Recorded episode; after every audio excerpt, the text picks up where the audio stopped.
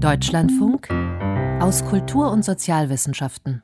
Im Westen sind die Opiumkriege eine weithin vergessene Episode der Kolonialgeschichte. Um die Mitte des 19. Jahrhunderts führte Großbritannien zwei Kriege gegen das chinesische Kaiserreich. Beim zweiten war auch Frankreich beteiligt.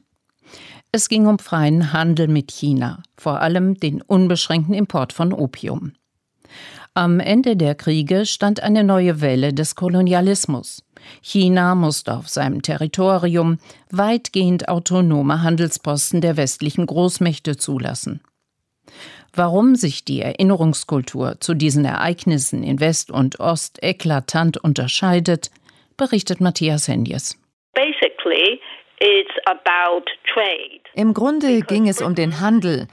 Großbritannien und die westlichen Länder sind nach China gegangen, um Handelsbeziehungen aufzubauen. Sie wollten dort Tee, Porzellan, Seide und so weiter aufkaufen. Und China akzeptierte als Bezahlung nur Silber. Und so wurde in Großbritannien in der ersten Hälfte des 19. Jahrhunderts, nach gut 200 Jahren Handel, das Silber knapp. So Yang Wen Zheng, Professorin für chinesische Geschichte an der Universität Manchester. Dann muss eben irgendwann da auch ein wirtschaftlicher Ausgleich für diese vielen Importe nach Großbritannien geschaffen werden. Und der Exportschlager ist dann eben das Opium. Ergänzt Dr. Nadine Böhm-Schnittker, Anglistin an der Uni Bielefeld. Es war ein Dreiecksgeschäft. Um ihren Teekonsum zu finanzieren, exportierten die Briten Opium aus ihren indischen Kolonien nach China und bezahlten im Gegenzug mit Baumwolle aus dem nordenglischen Industrierevier. Für sie ging die Rechnung auf, weil der Opiumkonsum in der chinesischen Gesellschaft seit Jahrhunderten tief verankert war. Wenn Freunde zu Besuch kamen, bot man Opium und Tee an.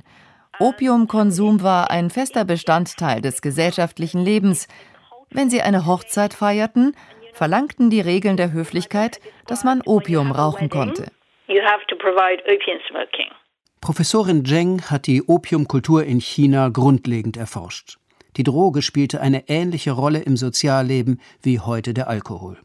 Auch in England war sie im 19. Jahrhundert in allen Altersgruppen und sozialen Klassen verbreitet. Mit dem wachsenden Opiumimport nahm die Abhängigkeit im Reich der Mitte stark zu. Tee, Porzellan und Seide reichten nicht mehr aus, um die steigende Nachfrage zu bezahlen, und Chinas immense Silbervorräte begannen zu schmelzen. Schließlich sah sich der Kaiser gezwungen, die Drogenvorräte britischer Händler zu konfiszieren. London schickte daraufhin die Royal Navy nach China. Wie existenziell im britischen Empire die gegenseitigen Abhängigkeiten waren, schildert die zeitgenössische Literatur, erzählt die Anglistin Böhm-Schnittker. Da guckt sich Elizabeth Gaskell jetzt in dem Roman Mary Barton zum Beispiel an, wie die Opiumkriege sich auswirken auf die ganze Textilindustrie in Manchester. Und da gibt es deutliche Zusammenhänge, weil die Arbeiter sich irgendwann erheben gegen den Opiumkrieg, weil der diesen ganzen Absatzmarkt stoppt. Die Spinnereien lagen still, weil in Indien die Erlöse des Opiumhandels fehlten, um Baumwolle aus dem Vereinigten Königreich zu bezahlen eine frühe Form der Globalisierung. Eine Folge war, so schilderte es Elizabeth Gaskell, dass nordenglische Arbeiter ihren Hunger mit Opium betäubten das übrigens aus der Türkei kam. So eine Leitmetapher ist schon so Zirkulation in diesem Empire. Also es musste den wirtschaftlichen Fluss geben, es musste den Fluss von Gütern geben, es musste den Fluss von Menschen geben und es gab sozusagen auch diesen physiologischen Fluss im Sinne von der Blutzirkulation mit gewissen Stoffen, sei es jetzt Opium, sei es Tein. Im abgeschotteten China wollte man aber keine westlichen Waren. Das Land konnte sich leidlich selbst ernähren und das Kaiserhaus hütete seinen in Jahrhunderten angehäuften Wohlstand. Heute dagegen feiert man die Opiumkriege von 1839 und 1856 in China als das Ende einer langen Epoche der Stagnation. It's Western aggression on China that kicked off a century es war eine westliche Aggression gegen China, die ein Jahrhundert der Schande auslöste, ein Jahrhundert ungerechter Verträge. Die meisten Historiker sind sich einig, dass dies der Anfang einer neuen Ära war. Der militärisch weit unterlegene Kaiser musste Hongkong abtreten und den europäischen Staaten faktisch autonome Handelsstationen an der Küste zugestehen.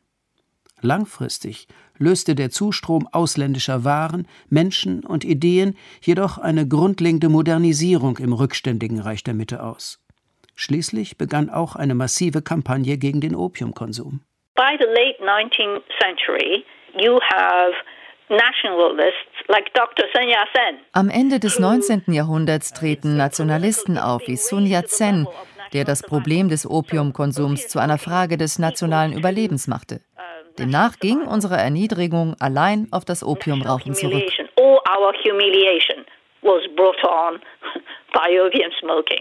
Damit verschwand die Opiumkultur aus der chinesischen Gesellschaft.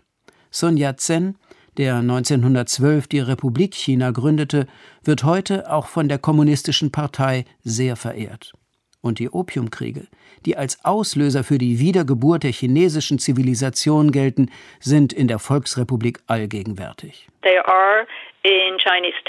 Sie werden in den Schulbüchern geschildert, in den Zeitungen erwähnt, an Jahrestagen gefeiert, sie sind allgegenwärtig. Wenn du nichts über die Opiumkriege weißt, bist du nicht chinesisch.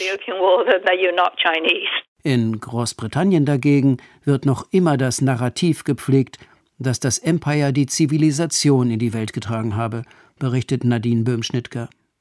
Die dunklen Seiten des britischen Kolonialismus und so auch die Opiumkriege tauchen im öffentlichen Diskurs nicht auf. Es wird eben hauptsächlich, wenn dann, in akademischen Kreisen erinnert. Und wenn man sich Schuldiskurse, Curricularentwicklungen oder solche Dinge anschaut, dann kommt es da eben nicht vor.